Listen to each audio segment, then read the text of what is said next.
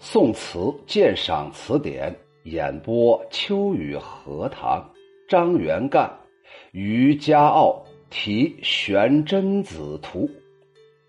于家傲题玄真子图，张元干。吊笠披云青嶂绕，绿蓑细雨春江苗。百鸟飞来风满罩。收轮了，渔童拍手瞧清笑。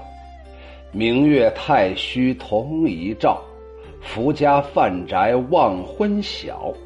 醉眼冷看城市闹，烟波老，谁能惹得闲烦恼？渔家傲是一个词牌名，这个以前秋雨荷塘已经解读过了。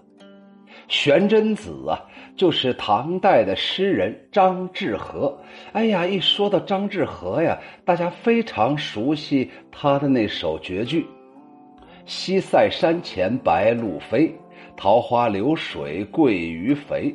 青箬笠，绿蓑衣，斜风细雨不须归。”啊，刚才我说错了，这不是一个呃绝句啊。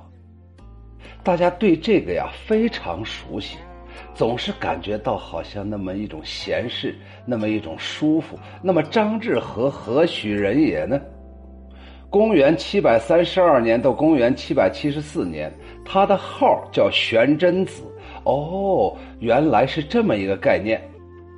也就是说，张元干用于家傲这个词牌，给这个玄真子，也就是张志和画了那么一幅画面，通过这么一首词。那么张志和到底是怎么回事呢？他的祖籍是现在的浙江金华人，他的先世啊，就是先祖啊，因为呀不忍做事，这个什么意思呀？就是不忍坐视民患，就是不忍心呢，在那块儿做事啊，就是呆呆的看着。无可奈何的看着，然后又帮不了任何忙，然后看着老百姓啊受到各种各样的祸患的打压，于是我不做官了。既然我在官场上人微言轻，我说了之后啊，你们大家也不听。我说了那些帮助老百姓能够让他们过好日子的这些方法，你们这些贪官污吏也不听，那我就玩去了，我就归隐了。所以他弃官归隐到了一个县城，这个县城啊，这个名字还怪得很，叫一县。这个一呀，就是左边一个黑，黑色的黑，右边一个多，多余的多。它是安徽省的黄山市的这么一个县，是徽州六县之一。那么这个一呀，啥意思呀？它的意思呀，是黑色的木头。本来呀，它本身就是黑色的木头，所以呢，这个地方叫一。因因因为这个县城啊，它是设置在依山南边而得名，而依山呢，又是因为长满了黑色的木头，所以就叫做依县了。这个字啊，很麻烦，左边一个黑，右边一个多，这下大家就明白了。然后我们接着来看这个张志和呀。张志和呀，三岁就能读书，六岁就能写文章，十六岁呀，竟然明经及第了。先后担任的是翰林待诏，还有南浦县尉等等官职。后来呀，有感于宦海风波和人生无常啊。在自己的母亲和妻子妻子相继故去之后，弃官回家浪迹江湖。当时啊是唐肃宗当政，由于啊特别喜欢张志和，所以呢觉着张志和为自己的朝廷做了很多贡献，赐给他奴婢各一个人，赐给他一个奴，赐给他一个婢女，那个奴是于童。那个婢女叫乔青，张志和呀，于是就跟着一奴一婢，也就是跟这个于同和乔青隐居在了太湖流域的调溪和乍溪这一带。那个乍怎么写呀？这个乍呀，上面是一个雨字头，下面是一个语言的言。这个乍溪呀，是在浙江省，它是一条河的名字。于是呢，这个张志和呀，就跟这个于同和乔乔青啊，就在这个调溪和乍溪这一带，每天主要忙活就一件事儿：驾一叶扁舟，然后在那块儿钓鱼，然后浮三江，泛五湖，引以为渔樵之乐。唐朝大历九年，也就是公元七百七十四年。张志和应当时的湖州刺史，大家都非常熟悉，这是唐朝非常的有名的大书法家颜真卿的邀请，前往湖州拜会颜真卿。同年冬天的十二月，和颜真卿等人呢，在东游平望驿这个地方的时候，不慎在这个。鹰斗湖落水而亡。鹰啊，就是黄莺鸟的鹰。这个斗啊，左边是一个肉月旁，右边是一个土豆的豆。这个这个斗啊，它有这么几个意思。第一个意思呀，指的是这个脖子，我们可以把脖子叫斗，也可以把斗啊，呃，它那个通假成头颅的头，指的是头颅。还有一个意思，指的是咽喉，就是我们说话的这个咽喉这个地方，就叫做鹰斗。鹰斗湖在哪儿呢？它是在江苏省吴江市的平望镇，平展展的平望，向远处望的望，村镇的镇。这就是张志和简单的一生。张志和，他的号叫玄真子，这下大家就明白了。笠呀，就是那个用竹子或草啊编成的帽子，所以也可以把它叫斗笠。帐啊，就是高显如屏障的山峰。蓑就是蓑衣，指的是用草啊和棕制成的那种呃遮风挡雨的，主要是避雨的。淼啊，指的是水面辽阔浩瀚的。棹啊，指的是船。棹啊，本来是船桨。它明显的用的是借贷的手法，轮呢就是指的是钓鱼的那个丝线。于同和乔青刚才已经说了，是张志和的一个奴一个婢女。太虚指的是天空和天光。范家呃，这个福家范宅指的是以船为家，成天游走在水面上，所以叫做福范。福范家宅，福家范宅都是一个意思。昏晓指的是黄昏和拂晓。这首《渔家傲》翻译出来就是钓鱼的玄真子，也就是钓鱼的张志和，头戴着斗笠，顶着天上正在下雨的那个乌云，周围有青山环绕，细雨呀洒落在青绿色的蓑衣上。春呃春江的江面上啊，辽阔苍茫。白鹭飞来的时候啊，风吹得满船都是啊。然后呢，收钓鱼的线了。站在旁边的于同和乔青啊，都高兴的拍着手在那儿笑呢。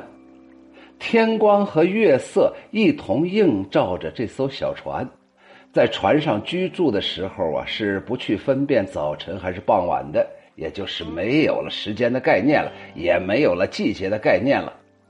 喝醉了酒啊，面对着城市的繁华和喧闹，我们冷眼相看。我呀，如果是在烟波浩瀚的江湖当中终老一生，那么怎么还可能去招惹世俗社会上的无聊的烦恼呢？哦，原来呀，张元干写这首词想表达的意思是，我也想像张志和一样退隐。园林、泛舟江湖，跟世俗当中的那些人不来往了。开头这一句呀，勾勒出了一幅远山环绕着春江，烟雾四处迷茫，而渔翁在那儿独钓的这样一种优美的画面。百鸟飞来这一句呀，就是这个白色的鸟啊，就是白鹭鸟啊，百鸟飞来这两句，生动地描述了具有无穷乐趣的，呃，渔家生活，打鱼的人呢那种快乐。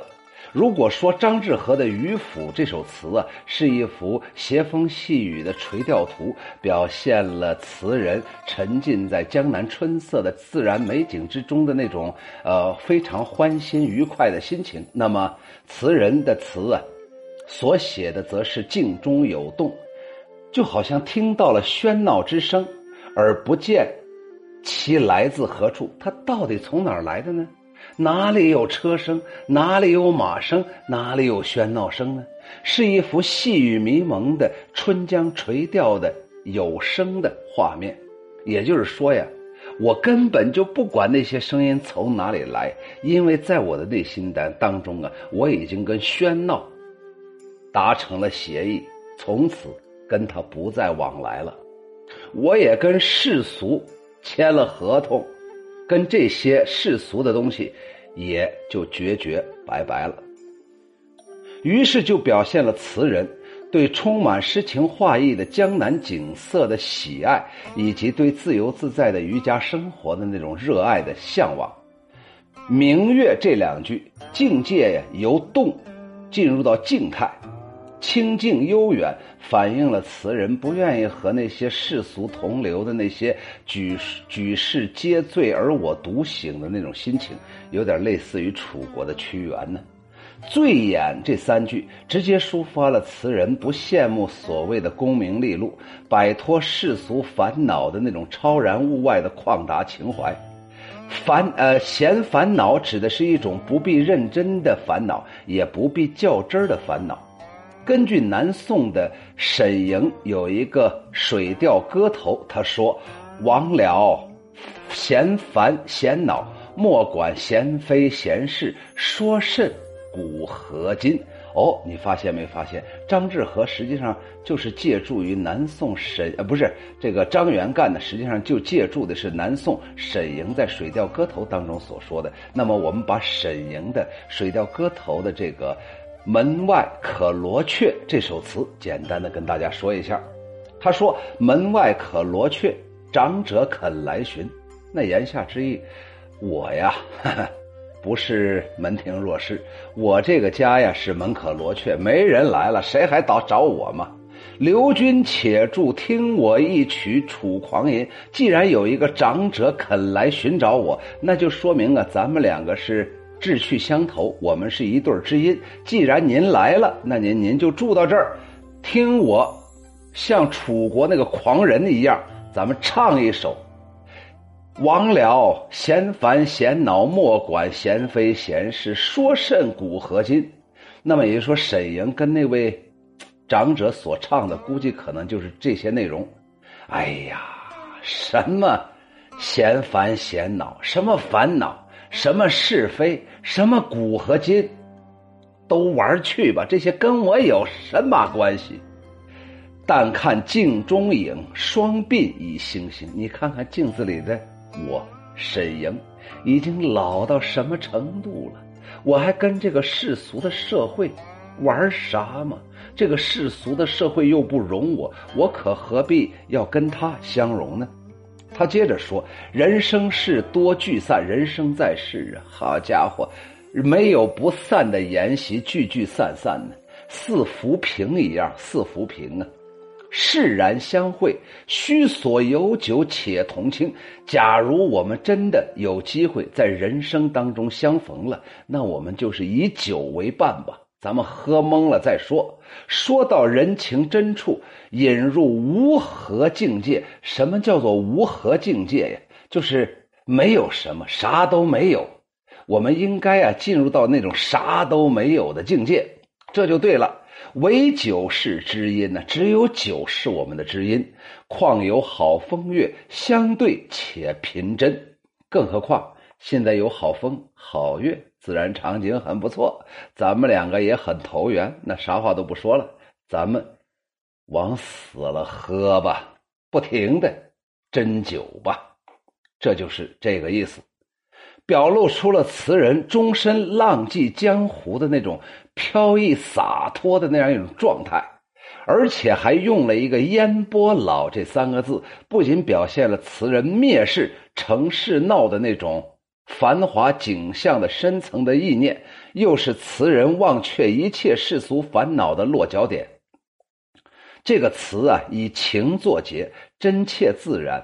而且和句首的垂钓的，就是在那钓鱼的景象啊相呼应，构成了一种情景交融的境界。词的上片主要是写景，由景入情；下片着重是抒情，融情入景。全词的艺术构思非常新颖，自辟蹊径，不落尘套，描绘出了一位不求功名利禄、流连山水的渔翁形象。既道出了玄真子，也就是张志和的心情，又借着张志和表达了词人自己的内心的情感。下来，秋雨荷塘再简单说一下。从某种程度来说，我解读了张元干这么多的词，只有这首词跟我对脾气。我总觉得张元干是我失散了多年的好朋友，我可以在这一瞬间跟这位宋朝的大词人神交啊。也许我们神交已久，只不过今天刚好对上眼儿了，搭上线儿了，于是我们就爆发出了那种灿烂的、愉悦的火花。只不过张元干作古多年了，可能已经听不到秋雨荷塘的声音了。但是这没有什么，只要秋雨荷塘知道自己现在在跟谁为友。在表达什么情感就可以了。我特别赞同张元干的这样一种感觉，因为我也算是一个不伦不类的文人，我也想过自己那样一种孤独的又充实的生活。孤独是因为我一个，充实是因为我读书，所以我特别能理解张元干当时那一瞬间的心情，有怀投笔，无路请缨。太痛苦了，壮志难酬啊！人生在世，饱读诗书，谁不想给这个社会做出贡献？可是社会不容你，那你就让社会玩去吧，不要把自己折损了。所以呀，张元干这首词，首先第一个，他想表达的意思就是：我我我玩我的。你们玩你们的，你们玩你们的，看起来好像人很多很热闹，但是你们勾心斗角、四分五裂，成天是称兄道道弟，可是最后是暗藏杀机。但是我自从脱离你们那个群体之后，我很快乐。第二个。他还有两个朋友，一个叫于彤，一个叫乔青，一个是奴才，一个是婢女。这两个是他忠实的粉丝和拥趸。只要有这两个人存在，没事给他拍手笑，没事就说：“哎呀，张大人呐，张主人呐，您的词写得好，您长得帅，您穿的这个衣服也好，您走路的姿势啪啪啪，是我崇拜的偶像，等等等等。”虽然有点狭隘的那样一种膨胀，有点狭隘的那样一种自己愉悦，但是毕竟总比那些没有这种愉悦的人要强得多呀。第三个我想表达的意思是，整个这首词啊，场景写的太好了，好像啊跟张志和的渔府好像融会融融合到一块儿了。我们再说一下这个张志和的那个渔府。大家呀，就非常清楚了。张志和呀，张志和那个渔府啊，刚才呀我们读了一次，不知道大家能不能还，还还还还记得记得清楚？刚才到底读的是，呃，那个渔府啊，是哪个渔府啊？张志和，我来给大家读一下啊，渔府。张志和的渔府。西塞山前白鹭飞，桃花流水鳜鱼肥。青箬笠，绿蓑衣，绿蓑衣，斜风细雨不须归。好像整个这个世界，整个宇宙，就张志和一个人。他面对的是浩浩汤汤的江河湖海，然后他拿了一个钓钩，在那块钓鱼。它也很有可能跟鱼、跟江河湖海、跟整个自然、跟整个宇宙有一种约定：只要不把自己饿死，你那些鱼是愿者上钩吧。于是。我在这江河湖海当中找到了自己的归宿，自己快乐的源泉。只要我快乐，那不就达到了终极的目的了吗？人生不就是为了营造自己的快乐吗？可是这尘世当中，不知道有多少人蝇营狗苟啊，苟且偷生啊！唉，出卖了自己，结果。连自己都没了，你还给谁营造快乐呢？受到了某一种思想的影响，受到了某一种势力的勾引，受到了某一个朋友的引诱，结果完全没有了自己。我觉得这是人生最伤感的事情啊！最后我想表达的意思是，刚才说呀，这个环境写得好。你看，一开始啊，就是吊笠披云青嶂绕，绿蓑细雨春江渺，百鸟飞来风满罩。哎呀，这非常好。他说：“明月太虚同一照，福家泛宅望昏晓。”哎呀，那样一种居无定所，可是所有的地方又是自己的定所，四海无家，四海都是家的那样一种广博的心胸，一下子就出来了。于是我就觉得这首词啊，境界特别扩大，让我感觉到好像这个张元干和这个张志和一同飞升上天，成为了神仙，然后带动着我们这些痛苦的、脑子非常灵性的、不愿意、不愿意、不愿意跟世俗合作的那些人，一同羽化而登仙，然后寻找到了属于自己的那样一种快乐。于家傲。题玄真子图，张元干。吊笠披云青嶂绕，绿蓑细雨春江渺。百鸟飞来风满罩，收轮了，鱼童拍手瞧清笑。明月太虚同一照，福家饭宅望昏晓。醉眼冷看城市闹，烟波老，谁能惹得？闲烦恼。